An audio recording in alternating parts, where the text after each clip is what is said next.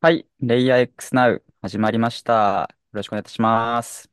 えー今回はですね、AI、LLM 事業部の会ということで、私ですね、AI、LLM 事業部のお事業部長の中村がお送りします。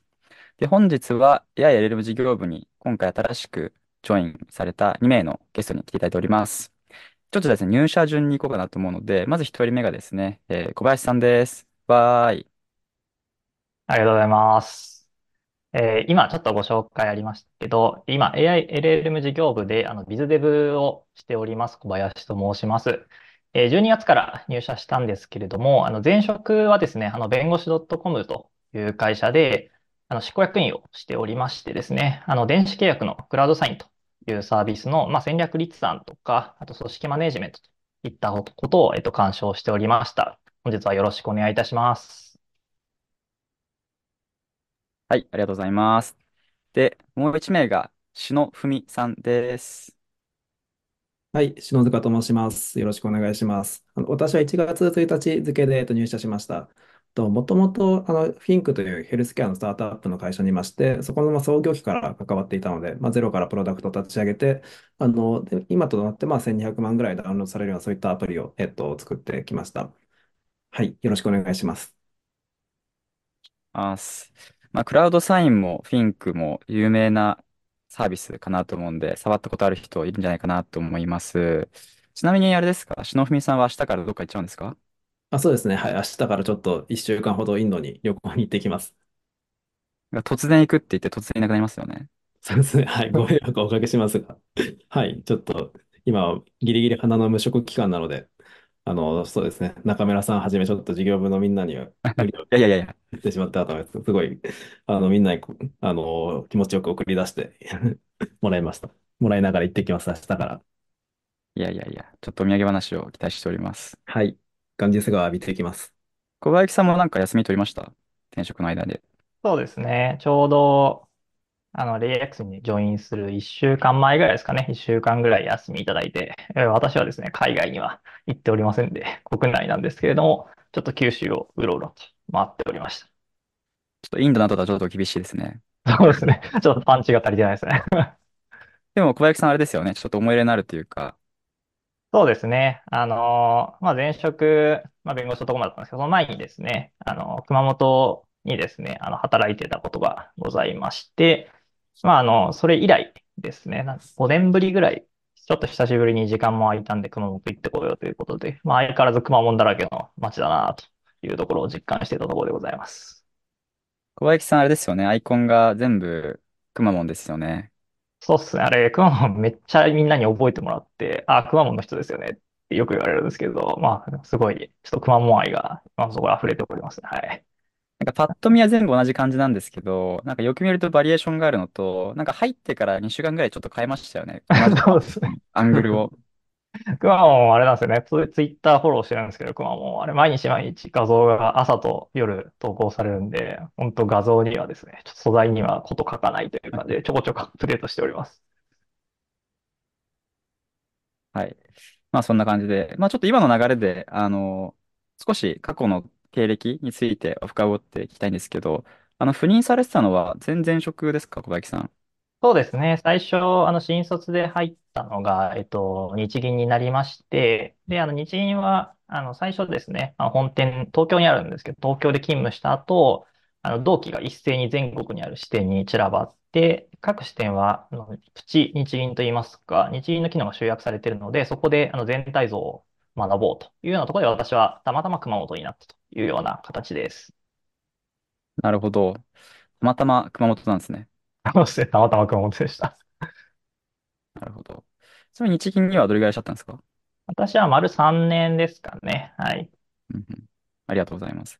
あの余談ですけど、結構レイヤー X、あの日銀さんの方々とは結構あの接点があって、もともとあのレイヤー X ブロックチェーンやってたんですけど、まあ、その中であの、えー中央銀行デジタル通貨、まあ、CBDC って言われてるやつで、まあ、それをですね、あの研究テーマにしてることもあって、で、まあ、日本銀行の方々が、あの、その研究とか検討するみたいなイベントとかにですね、呼んでみたいとかっていうのをやっておりたので、まあなかなかこう接点を感じるところですね。で、日銀の後が、コンサルに行きましてですね、そこでなんか戦略コンサル的な感じで、あの、大企業のクライアント様を相手にですね、あの、デューディリジェンスだったりとか、新規事業とか、まあそういった戦略案件をえーいくつか担当させてもらっておりました。なんかどういう気持ちで転職したんですか、それは。そうですね。あの、コンサルもすごい楽しかったんですけれども、あの、ある、とある、あの、大企業様向けの案件、まあ、買収系の案件でですね、あの、IT の案件がありまして、で、それはもうめちゃくちゃ面白かったんですよね。やっぱり IT のその、まあ、技術的な優位性だったりとか、仕組み、全体的な仕組みだったりとかをしっかり理解しなきゃ、まあ、本当にクライアントに対して価値のある提案だったりとかができないっていうところですごく難しくて、自分の力不足を最も感じた案件でもあったんですけれども、その分すごく大きなポテンシャルを感じて、もう IT ってすごい面白いなと思って、やっぱり IT 系に行きたいという感じでスタートアップに転職した感じでございます。うん。激務でしたか？うん。まあ結構激務ですね もう今は、今は言えないいろんなあれやこれや。はい。ありがとうございます。そして、えークラウドサインのある弁護士男のさんにってことですね。はい。ずっとクラウドサインをやっておりまして、いろんな仕事はクラウドサインで経験させていただいて、非常に面白い会社ではありましたね。はいうん、ちなみに、あの、東大法学部ごしだと思うんですけど、なんかちょっと、そういう意味では、リーガル系に帰ってきたって感じなんですか？そうですね。あの、出身もそうですし、日銀にいた頃にあの契約書実務やったことがありまして、本当に紙の契約書を、まあ、印刷して、で、製本して、で、印紙貼って、印鑑をして、で、さらに郵送するっていう、まあ、まさにペインを自分自身がものすごく感じてたところでしたので、まあ、電子契約っていうのはすごい素晴らしいサービスだなというふうに思って転職した感じですね。なるほど。3年ほどあれですよね。あの、クラウドサインさんがもう、コロナでもう爆伸びしてる時の激動の数年間に行ったってことですかね。そうですね。ちょうど第1次の2020年の4、6月の緊急事態宣言が明けた頃に自分が、まあ、入社内定が決まりまして、で、そのうん。後、本当にあの、政府、内閣府とか経産省とか巻き込んだいろんなガイガイドラインがですね、出たりとかして、本当に日本全体がまさに変わっていっている、非常に面白いあのフェーズにあの在籍していど。ましたね。どういう空気だったんですか？もう、これは、このタイミングだ、来たぞみたいな感じなのか。そうですね。あの、急、あまりに急だったので、あの、仕込みはいろいろしてたんですけれども、急。激すぎるのみに、やっぱり組織がなかなかついていけないところもあって、もうめちゃくちゃ、さっきあの激務だったかっていう質問ありましたけど、あの、それ以上に当時のクラウドサインのメンバーは激務だったと思っておりますし、まあ、あまりに、まあ、今のまさに LLM もすごい変化激しいですけれども、当時の電子契約をめぐる環境もすごい日々変化が激しくうん。て、まあ、一番激動の時期ではありましたね。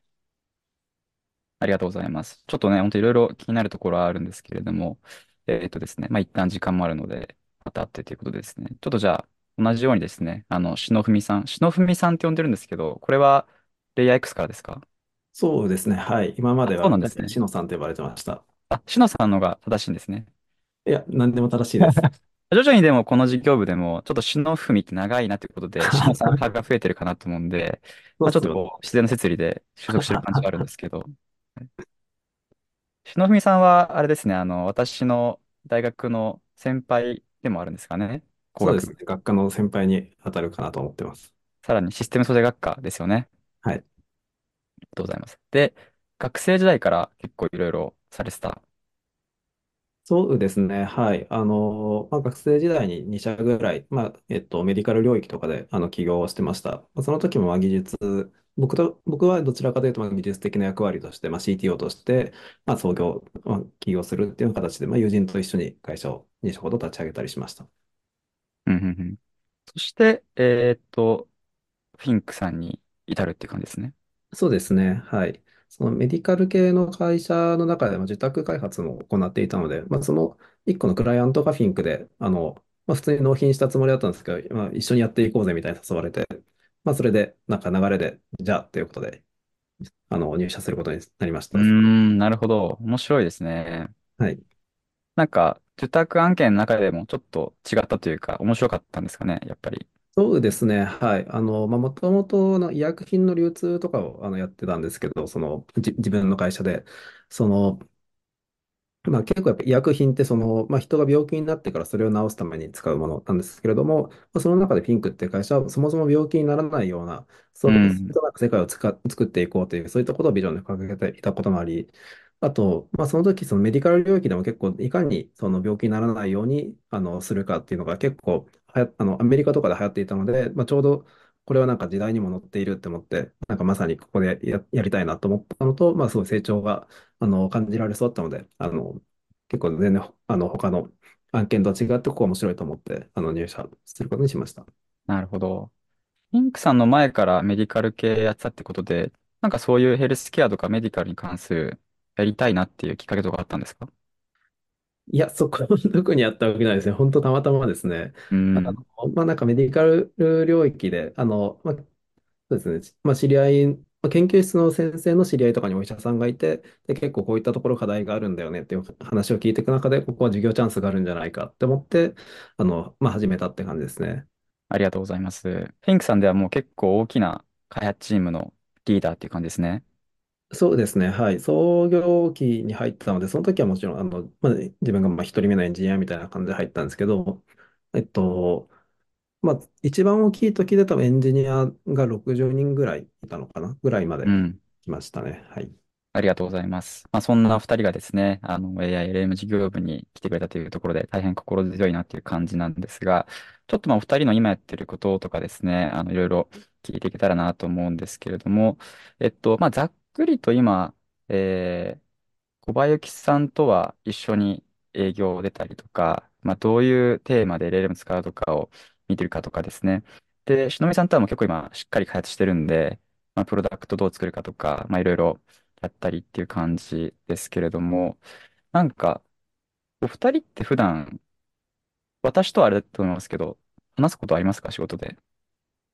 ああ、でも結構ありますね。あの、私の仕事は今、中野さんがおっしゃっていただいたような、まあ、営業、まあ、新しいお客様に対して提案活動して、こうしたらどうですかっていうようなユースケースの探索みたいなのもそうですし、実際その、まあ、2回目商談、あの、3回目っていう形で続いていって、じゃあ一緒にちょっと取り組みましょうっていうお客様とは、まあ、実証実験といいますか、POC 的なことも進めておりまして、でそういったお客様とはですね、あの、すでにお客様とも会話しますし、まあ、エンジニアチーム、特にしのさんはいろいろと取りまとめてくださっているので、篠さんにこういうことができるかとか、まあ、こういう見せ方ができるかとか、いろんな技術的なご相談をさせていただくので、割と本当に開発チームとビズチームっていうのは密接に関わりながら、一緒に仕事をしている感じですね。そうですね。はい。あの、まあお客様のヒアリングに同行とかそういったタイミングで関わらせてもらうこともありますし、あと、まあ、小林さんが、あの、まあ、事業探索のところをメインでやられているので、あの、まあ、今後どういったプロダクト開発していくかとか、そういった、まあ、どんな機能を載せるかとか、そういった方向性を定める上でも、なんか、あの、いろいろ僕から小林さんになんか質問させてもらったりとか、いろいろ教えてくださいって言いながら、あの、お話しさせていただいているような感じですね。まあ、10人ちょっとしかいないですからね。うん。まあ、そうです当に、席隣ですよね、というかね、オフィスの。終そうですね。わりですね。で、まあ、大体ランチは一緒に行ってますね。はい。先週あれですよね、事業部のオフサイト、事業部合宿があって、まあみんなでワイワイしたんですけど、まああの飲み会、飲み放だったんですけどね、ほぼ飲まない事業部ってことがお二人にですね、バレてしまったかなと思いますね。私としのさんは飲んで、めちゃくちゃ飲んでる。あ、テーブル2個ありましたよね。で、飲むテーブルでしたね、お二人は。あのしのさんがワインとか、いろいろお詳しいということが分かったので、ちょっといろいろあバーとか連れてってほしいなと思っております。ぜひ一緒に行きましょはい。う。いいですね。なんか、お酒を飲む人も飲まない人もすごい心地よくいられるということで、本当に多様性のある組織だなと思いました。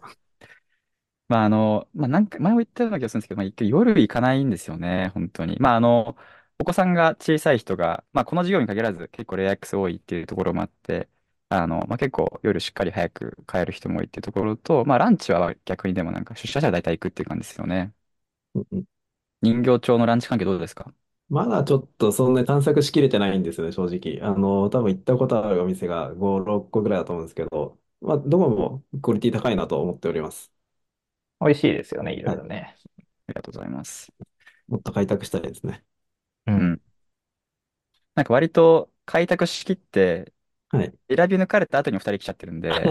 ういうことですね。探索機にいないかったかもしれないですね。オペレーションに乗ってますよ、完全にね。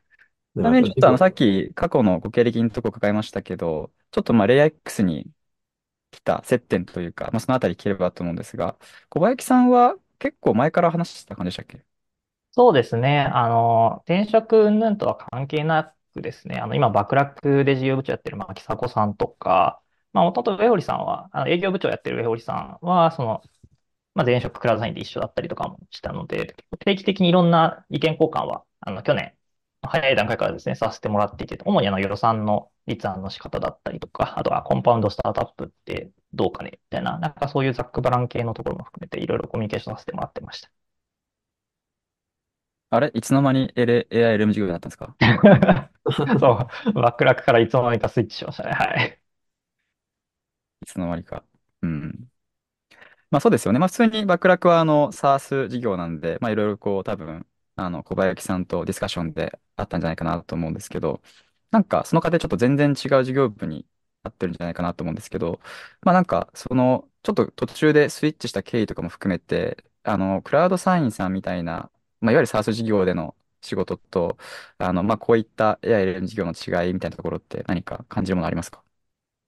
そうですね。まず、まあ面白さでもあり、すごく難しさでもあるんですけれども、まあ探索、いろんな、まあ、事業仮説の探索をやってる立場からすると、まあ不確実性の大きさというのが、やはり、まあ SaaS と今、私がやってる AI、もしくは LLM に関してはもう全然違うなと思っていて、まあ事業部内でもよく ディスカッションしているところではありますけれども、まあ、市場性の不確実性、まあ、ニーズが本当にあるのか、まあ、それがどれぐらい大きいのか、で、我々がそれを解決できるのかっていうような市場性の不確実性と、あとはまあ技術的な不確実性ですね。まあ、LLM でこういった課題が本当に解決できるのか、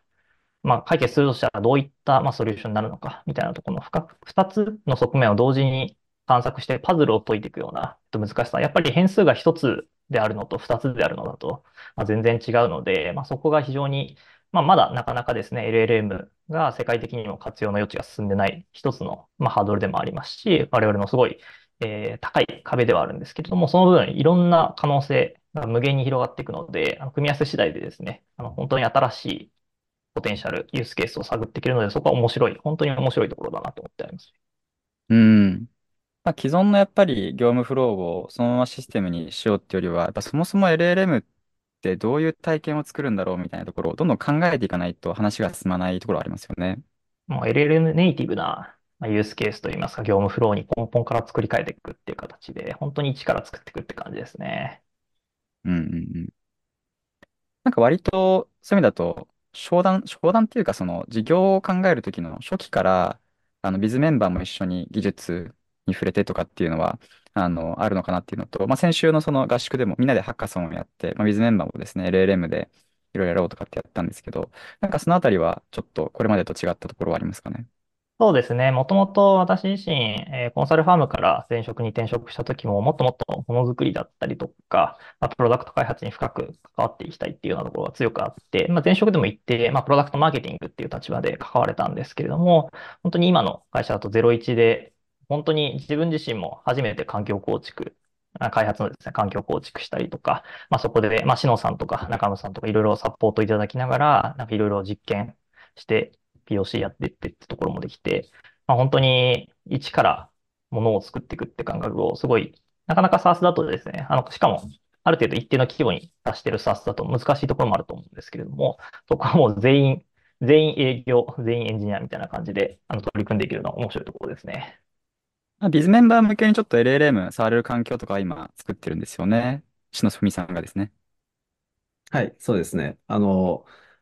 まあ結構、まあ、プロンプトのチューニングとかそういったのも必要になっていきますし、あの、あの、やっぱりこのプロンプトチューニングしていく中で、そのお客様の業務理解だったり、そういったのが一番大事になってくるので、まあどうしてもそのエンジニアとしてなんかチューニングする部分もあれば、その一次情報としてお客様と話しているそのビズメンバーがなんか自らチューニングするっていうのは、すごいやっぱ効率も良かったり、あの、いいプロンプトが作れるっていう、あの、まあ一つあるかなと思ってるので、そういった意味でも、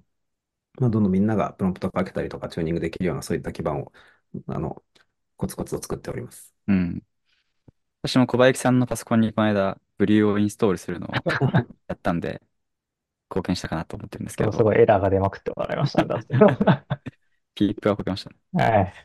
なんか、モサさんがこの間、モサさんってあの、バックラック事業の CTO 兼 CPO の、あの、モサさんが、あの、まあ、PDM やりながら自分でもコード書くぞみたいな資料を出して結構反響あったかなと思うんですけど、なんかあれの R&D 版を結構私も思っていて、なんか結局そのユーザー体験、新しいテクノロジーでどういうのやりたいっていうのを考える人と、自分で手を動かして、その要素技術をいじるっていう人が、まあ合体した方が、あの一番こう、早いんじゃないかなっていうのを思っていて、まあ、それはなんかある意味エンジニアバックグラウンドとかビジネス側とかって関係なくて、なんかそういうのをできる環境が整ってることと、あとは自信ですよね。なんか自分も発明できるんだっていう自信があれば全然いいかなと思ってるんで、なんかこの事業に関してはその R&D メンバーが新しいの考えるとかっていうよりは、まあ、みんながどんどんいろいろ発明できるといいなと思ってますね。はい。篠文さんは、そうですね、入社の経緯としてはどんな感じでしたか？そうですね。えっと、まあ、私が、あの、AX の代表 CTO の、まあ、松本さんと、まあ、もともと、あの、まあ、学年的に同期で学科も近くって、結構その当時からちょっとずつ、あの、お付き合いとか知り合いだったりはしていて、なので、まあ、そうですね。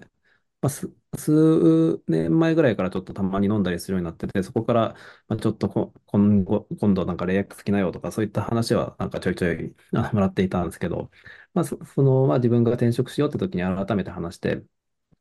で、まあ、そこで、まあ、LLM の事業部立ち上げるんだけど、もし LLM に興味あるんだったら一緒にやっていかないって、あの、お誘いいただけて、で、まあ、そこで、あの、まあ、トライアル入社という形で、まあ、社内のなんかどんな課題取り組んでるのかなだったり、まあ、その課題を一緒に取り組む、あの、まあ、切り出しやすい形で、あの、やって、まあ、実際に問題解決するっていうのを取り組んで、まあ、そこから、あの、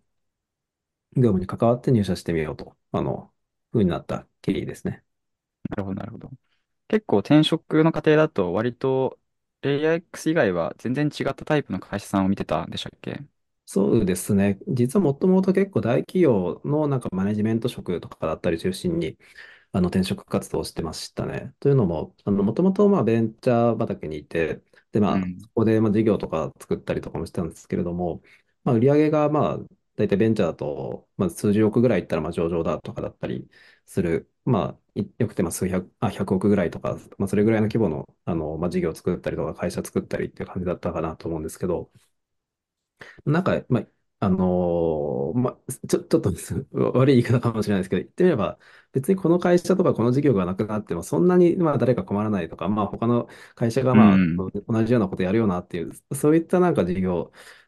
しかなんか、あ、なかなかベンチャー企業として作るの難しいなというふうな、そういったなんか限界とかも感じてて、まあ、すでにある一定の規模だったりで、なんかじ、あの、事業を作っていて、それでまあちゃんと利益が出ているところ、で、まあ、どういうふうに事業をつく、あの、回してるんだろう、作っているんだろうっていうのはなんか見てみたいとか、で、特にまあ自分がマネジメントをもともとやってたので、特にマネジメント職だとそれぐらいのなんか、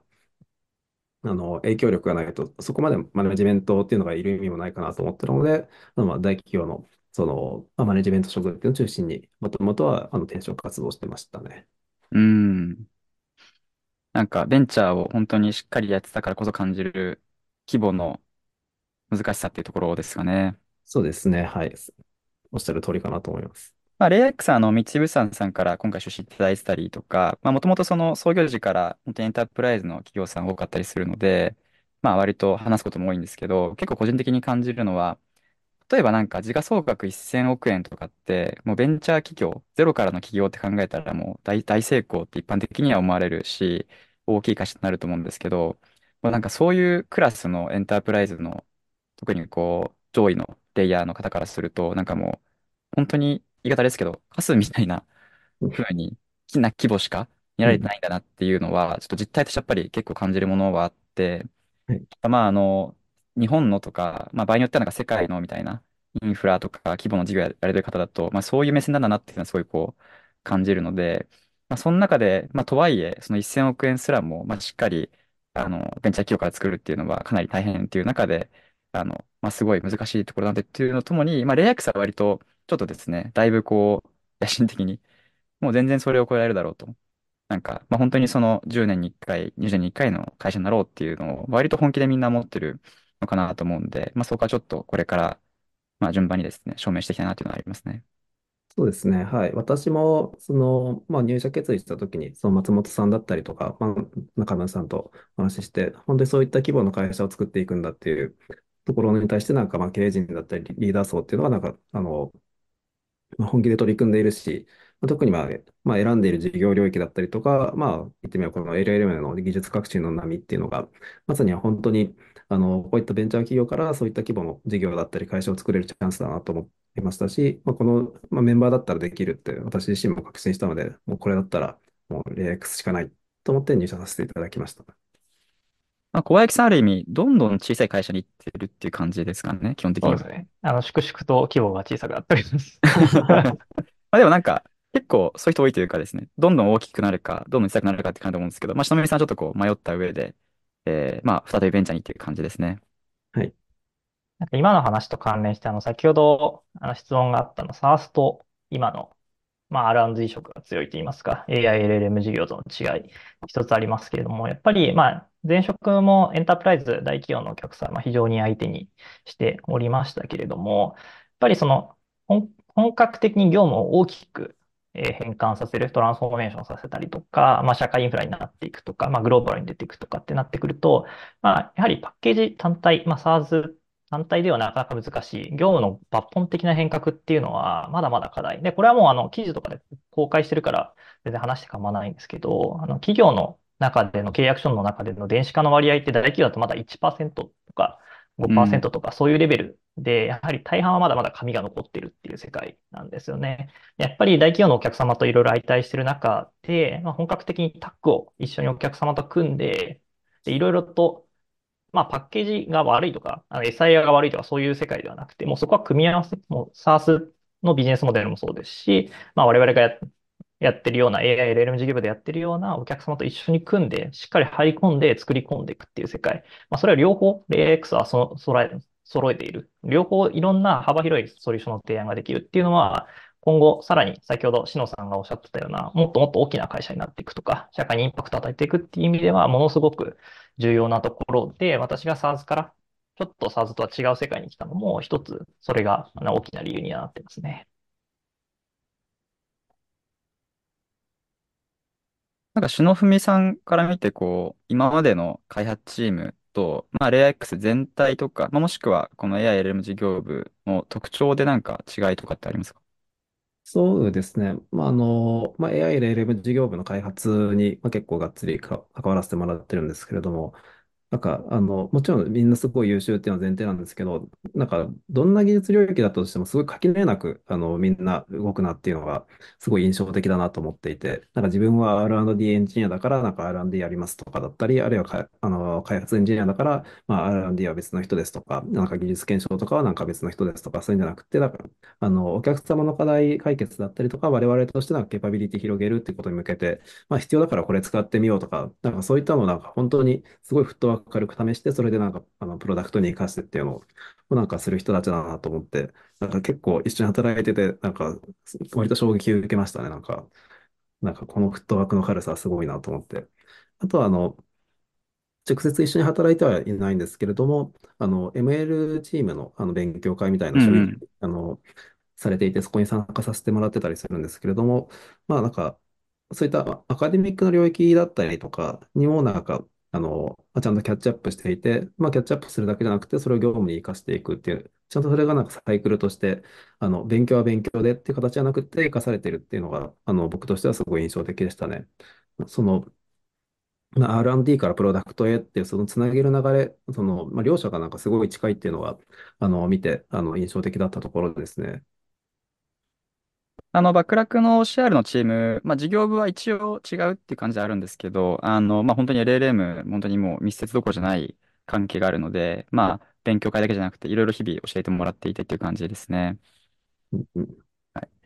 そうですね。あの、今の事業部、まあ、エール事業部自体は新しいんですが、まあ、もともとそのレイ X のブロックチェーンの事業とか、プライバシーテックの事業とか、あと MDM のメンバーとかも来てたりするので、割とあの、創業初期からいるメンバーが多いんですけど、まあ、ちょっと良くも悪くもあの、一人プロジェクトが多すぎてですね、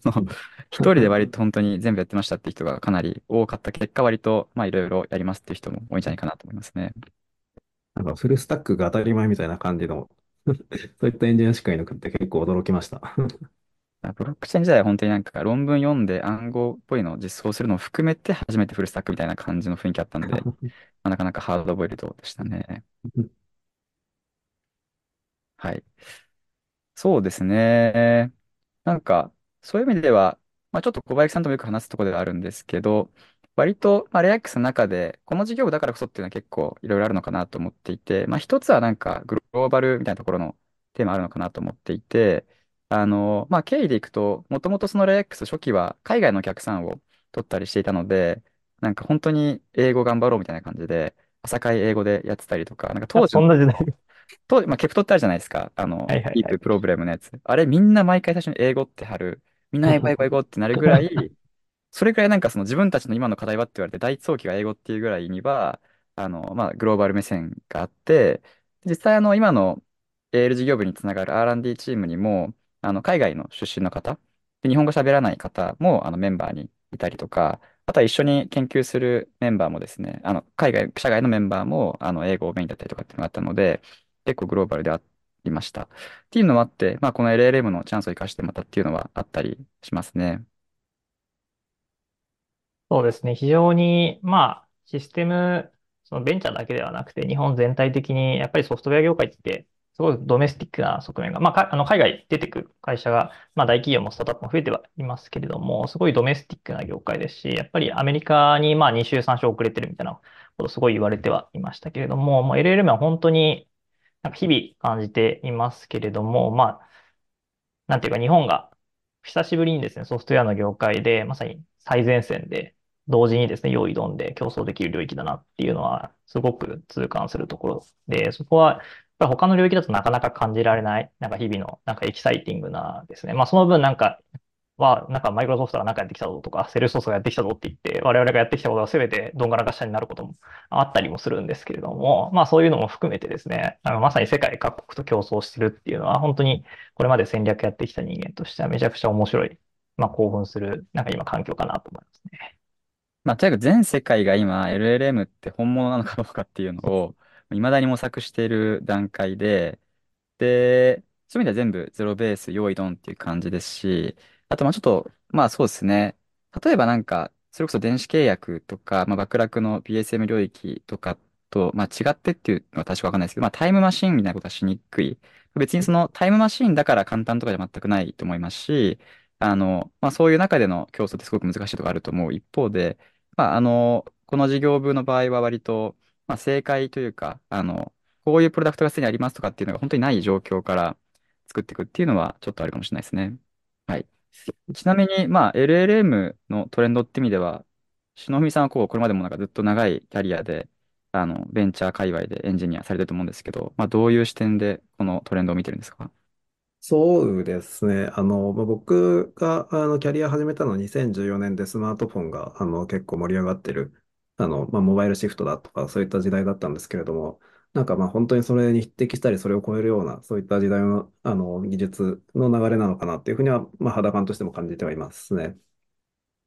で、まあ、あの、すごいやっぱり LLM、あの、まあ、技術的にも面白いですし、あと、まあ、ビジネスだったり実用的な観点でも面白いですし、あと、まあ、ちょっと違った観点として、まあ、ソフトウェアエンジニアとしてのキャリアっていう観点からしても、なんかすごい面白いなと思っていて、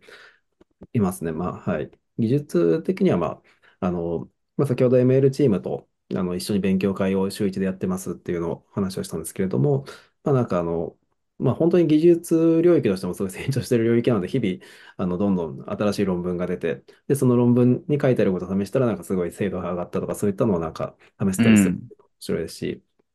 あの、なんか結構世の中的なそのチャット GPT 的な、なんか汎用的な、なんかチャットできる AI ですっていう印象が強いと思うんですけど、まあ、ちゃんと LA、あの、ランゲージモデルとして紐解いていくと、まあ、結局確率論的に次の言葉を予測してるんだよねとか、そういったことをなんか考えながら LLM の気持ちになってチューニングしていくとか、それで精度が上がっていくっていう体験していくのも面白いですし、あとは実用的な面ですと、あの、まあ、すでに学習済みのモデルがこんなに、まあ、低価格で使えるっていうのが、あの、面白い観点だなと思っていて、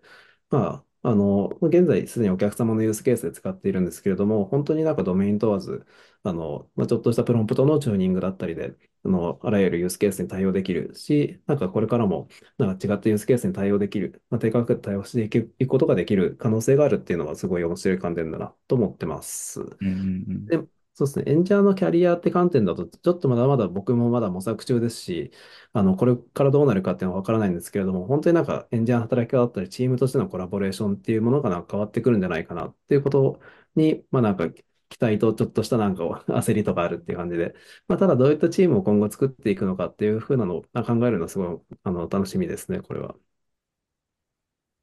まあ、今、篠見さん、あの、この事業部のプロダクト開発のエンジニアチームとしては、まあまあ実質的にはかなり率いてる立場だと思うんですけど、これまでのこうプロダクト開発と、まあ、この LLM でのを使ったプロダクト開発、なんか違いとかありますか？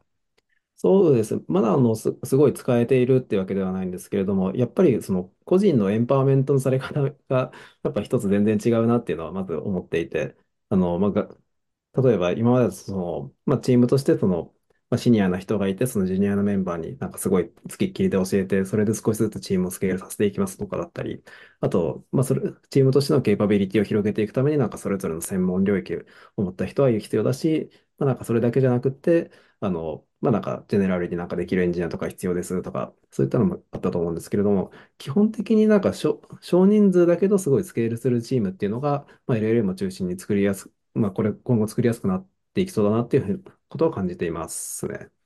なんか、はい、あの、まあ、デザインだったりとか、まあ、ソフトウェアエンジニアに関してはなんかバックエンドとかフロントエンドとかそういったなんか分け方すらなんかいらなくなりそうで、まあ、どっうかん。一つ強い領域があれば、なんかそこをもとになんかまあフロントエンドだったりとか、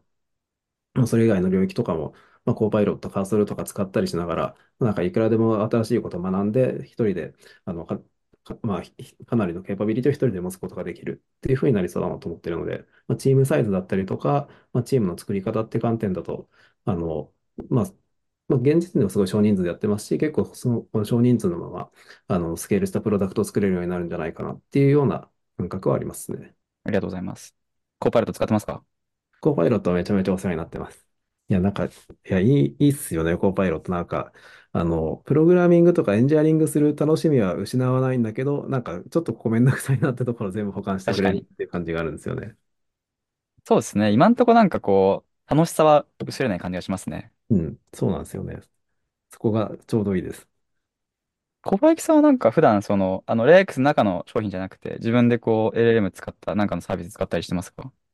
まあ、チャット GPT 先生にはいろいろ聞きますよね。やっぱりね、よくわからんなとかいうところで。まあなんか、プログラムってことじゃないですけど、ちょっとした困ったなんか、マクロだったりとか SQL 聞くみたいなところは関数とかはよくありますし、あとはまあよくわからんことを、一応その、まあ、完全にチャット GPT 先生だけに依存するわけじゃなくて、Google 先生とあの二人、えー先生をつけて同時に投げて、いろいろ検証したりとか、やっぱり聞く系、ビジネスサイドだと聞く系が多いかなって感じはしますね。はいうんうんうん。まああのね、Bing チャットというか、あの、マイクロソフトのコパイロットも出て、割と業務で使いやすくなりましたからね。そうですね。コパイロットがもっといろいろあの 2C 消費者向けだったりとか、あと今一部の、えー企業にしか配られてないですけれども、もっともっとスタートアップとかも含めて配られるようになると、なんかパワポの作成とかもだいぶ楽になるなって感じはあるので、結構楽しみ。はよ、はよリリースしてくれやというふうに今思ってるそこですね。うんうんうん。ありがとうございます。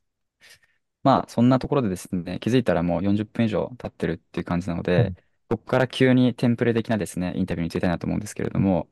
あの、皆さんにこれからのことを聞きたいなと思うので、ちょっとじゃあ、順番的には、まあ、最初のやつに戻って、小林さんから AL 事業を通してですね、今後やりたいこととか聞ければと思います。はい、そうですね。これまでちょっとたびたびグローバルっていう単語出ましたけれども、やはり、まあ、LLM の一つ領域として非常に面白いというか、他の分野にはないところとしては、もっとボーダーレスで、まあ、グローバルに十分戦っていける領域だと思っているので、一つ、まずはやっぱりグローバルに通用するプロダクトを作りたいというのは、あの強い思いとしてはあります。で、もう一つがですね、あの、先ほどのなんかエンジニアのマネジメントにも近いところではありますけれども、もともと REX という会社に興味を持ったのが、あの、コンパウンドスタートアップという概念であったこともあって、やっぱりそのスタートアップが先ほどからありました、まあ、大きなえーインパクトを与えられるようになっていくには、いかに事業をたくさん作っていけるか、で、それを作れる人材を輩出していけるのかというところが、うん。まあ、実際に自分が組織マネジメントとか戦略をやってきたこれまでの経験から、やっぱり決定的に重要になってくると思っておりまして、で、こう AILLM 事業部というのは非常にまあ新たな事業を一から立ち上げる人材を育成しやすいと言いますか、まあ私自身もまだいろいろ勉強しながらやってるところではありますけれども、まあ本当に01からまあ顧客の課題を考えて、で、それがプロダクトの実現可能性をエンジニアと一緒に議論して、で、実際立ち上げて営業して、で、お客様のカスタマーサクセスをやって、で、スケールさせていくっていう一連の流れをですね、あの、一通り、あの、経験できるというところでもあるので、この AILM 事業部をですね、次々に事業を立ち上げられて、で、さらにそういう立ち上げられる人材を輩出していける、まあそういった組織作っていければなと思っておりまして、それで、まあ、レイアックス全体のですね、コンパウンドの SARS だけではない新たなもう一つのコンパウンドの形っていうのを作っていけるといいなという野望をちょっと持っているところでございます。まあ、LLM かけるいろんな業界業務っていう感じだと、もう正直いろんなテーマがあって、もちろんその簡単ではないですけど、その LLM の精度であったりとか、お客様が満足す、ご満足いただけるユーザー体験にするとかっていう意味でですね、簡単ではないんですけど、まあ簡単ではないとはいえ、まあ本気であれば正直いけるんじゃないかなってテーマばかりで、あとはもうその覚悟のいる人材とリソースだけっていうことが多いかなと思うんで、まあ本当にそういう人とチームをたくさん持てるかっていう感じですよね。そうですね。もう、猫の手も借りたいと言いますか、めちゃくちゃ優秀な人はいくらでもいても、いろんな機会が提供できる、あの、環境かなと思ってますね。うん。まあ LLM× ホニャララっていうので、まあ10年後にですね、まあこれはやってよかったとかっていうので多分いっぱいあるはずで、それは多分思いつくこと自体は全然難しくないんですけど、まあそれを本当に、本当に本当に深く作り込んでいくっていうことに、まあできるチームとできないチームがあるっていう感じなんで、まあそこはですね、本当にいろんな方とご一緒したいなっていうところでございます。はい。じゃあ、篠文さん、ちょっと私、あの、今日一日ですね、あの、篠文、篠さん、篠塚さんでですね、ブレていて、篠まで入力した後の単語がですね、ちょっと若干ブレてるんですけど、まあ、あの、篠文さん、最後、これからやりたいことをあの聞いてもいいですか？はい。そうですね。えっと、まあ、前職僕、ヘルスケアのドメインの会社にいたんですけれども、あの、まあ、今回のこの LAX で ALA 事業部でやることとしても、まあ基本としては同じかなと思っていて、まあ、日本自体が、まあ、こう今高齢化社会、あ高齢社会ですし、まあ、労働力不足っていうのをこれから迎える課題としてあって、まあ、生産性の向上だったり、そういったあの、まあ、課題先進国だなと日本は思っているので、まあ、まずはあの、まあ、日本中心でもいいので、そういった問題を解決できるようなそういうプロダクトを作りたいですし、あと小林さんがおっしゃっていたような、そのグローバルで通用するようなプロロダクトをあの LAX から生み出していければなと思っています。まあ、そういったあの LLM を活用したプロダクトで、まあ、課題を解決していく。で、あのまあグローバルにも、えっ、と展開していくようなそういったプロダクトを作っていきたいっていうのが、まあ、一つあります。あとは、先ほどあのエンジニアのキャリアっていうところでも話したんですけれども、あの LLM を前提としたそのプロダクトチームだったり、そういったところもどんどんトライしていって、あの今後の、まあ、ソフトウェアエンジニアとしてのキャリア、あの開発組織の作り方、あの事業の、あの作り方っていうのをなんか模索していきたいなと思ってます。あと、ちょっとこれは本当にすごい非常に個人的な夢としては、まあなんか AI を使って、まあ自分が今やってるような仕事はなんかなくしていきたいなっていう思いがありますね。もともと僕がエンジニアになった時も自分、なんか仕事したくないなみたいなモチベーションでエンジニアになって、その自分が仕事するっていうのをどんどんなくしていこうと思ってエンジニアになったんですけど、あの、改めてこの LLM だったり AI を使って自分の仕事をなくしていき、あるいはなんか楽々にしていきたいなと思っています。まあ、それで、あの、本当に AI、LLM ってすごい、あの、個人エンパワーメントしてくれるようなそういった技術だと思うので、まあ、なんか新しいことでどんどんそれでチャレンジしていきたいなと思っております。ちょっとすごい非常に個人的な思いです。要約すると、もう仕事はしたくないということでありがとうございます。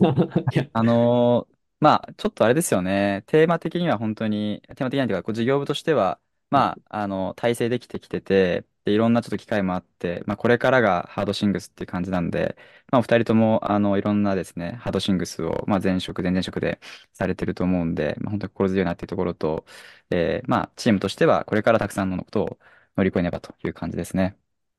はい。っ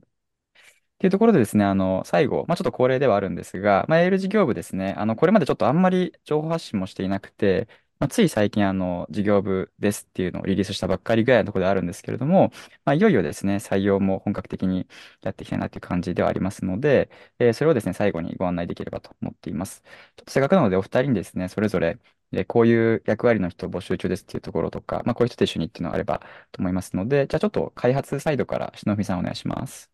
はい。えっと、じゃあ開発サイトのについてなんですけれども、現在、あの、我々はあの事業探索をしているフェーズです。あの、LLM× 何かというところで、あの、まあ、こういったプロダクトが作れるんじゃないかとか、そういったことを探索しているんですけれども、その中で、えっと、注力したいのは、その仮説の検証だったり、まあ、実際にお客様が抱えている課題っていうのを LLM を通して解決する。で、そういった、そのために、まあ、お客様とコミュニケーションを通して、あの業務理解したり、要件整理したり、そしてさらには自分であのプロンプト書いたりしたり、プロダクト開発したりしながら問題解決をしていくっていうような、そういったことをなんか楽しみながらできる開発メンバーを募集したいなと思っております。あと、合わせてですね、あの、我々としても、あの、まあ、ケパビリティを広げる、広げるであったり、まあ、あの技術検証を通して、まあ、新しいあの技術的な見地だったりを得ていく、あのケパまあ、そうですね、はい。まあ、繰り返しになっちゃうんですけど、ケーパビリティを広げるっていうことになんかトライしていくための、まあ、そういったあの開発メンバーも欲しいなと思っております。で、えっと、まあ、こういった業務に関しては、あの、必ずしもフルタイムの正社員である必要はないと思っているので、まあ、業務委託であったり、あるいは、あの、こういった研究みたいなことをテーマとするような、そういったインターン生とかも募集できればと思っております。しのびさんも最初業務委託でしたよね。そうですね。はい。あの、まあ、そもそも LLM やっぱり興味はあるけど、どうなのっていうところとか、まあ、レイアックスに関してもちょっとどうなのっていうところはあると思いますので、あの、まずは業務委託で一定の期間とかっていう形でも全然問題ないですし、あとはまあ学生の方も、今、インターン生今、4人かな？いる、いるんですけど、本当に活躍してくれているので、学生の方もですね、LLM 興味ある人いればぜひと思います。で、ちなみにっていう感じで、あの、機械学習の知識とかに関しては、あの、まあ、あれば、ものすごくポジ、あの、活躍いただけるんじゃないかなと思う一方で、まあ、今のプロダクト開発であったり、あの、LLM の、あの、我々の基盤の上でって意味だと、まあ、必ずしも機械学習に関しては必須でないかなと思っているので、まあ、そのあたりはあんまり、あの、ご心配なくというふうに思っております。はい。じゃあ、小林さん最後、ビズ側の方もお願いしていいでしょうか？はい。と、まさに、我々もですね、探索フェーズ、篠富さんからもありましたけど、探索フェーズですので、まあ、ある特定、大体今我々のアプローチ、僕らのアプローチとしては、まあ、特定のテーマ、まあ、一つとかですね、あの、持っているそこの、まあ、仮説検証を繰り返していくみたいな、もう各自にテーマは割り当ててですね、そこをやってもらうというような形なんで、まさにその事業を01であの立ち上げていくというような形になっていくと思います。なので、まあ、商談だったりもそうですし、あの仮説、まあ、どういった課題があるのか、まあ、もしくはユーザーインタビューをしたりとか、まあ、いろんな、もうとにかく幅広く何でもやって、とにかく事業を立ち上げると。まあ、そういったことをあの一緒にやれる仲間とあの働きたいなというふうに思っておりますので、で、一つ一つの、例えば私自身も営業経験はそんなにあの豊富ではなくて、あの、経歴、あの、ご説明した時にあった通り、まあ、コンサルだったりとか日銀だったりとかで、ベンコム、クラウドサインの時も、どちらかというと戦略だったりとか、マーケティングによっておりましたので、商談自体はそんなに経験ないとか、まあ、あと開発もそんなにゴリゴリやったことはないとかいうのあるので、一つ一つのスキルセット自体はですね、あの優秀なメンバーみんな揃っていて、で、めちゃくちゃみんな助けてくれるので、そこはそんなに全然こだわらなくていいと思っていて、